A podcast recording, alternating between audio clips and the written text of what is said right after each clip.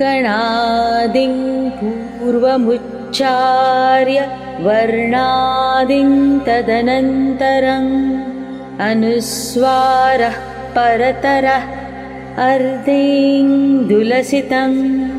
तारेण रुद्धम् एतत्तव मनुस्वरूपं गकारः पूर्वरूपम् अकारो मध्यमरूपम् अनुस्वारच्छान्त्यरूपम् बिन्दुरुत्तररूपम् नादः सन्धानम् संहितासन्धिः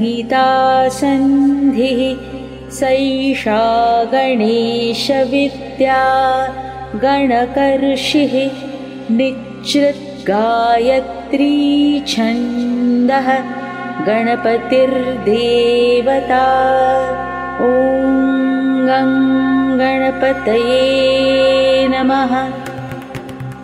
अर्थात, गण का उच्चारण करने के बाद आदि वर्ण अकार का उच्चारण करें ओमकार का उच्चारण करें।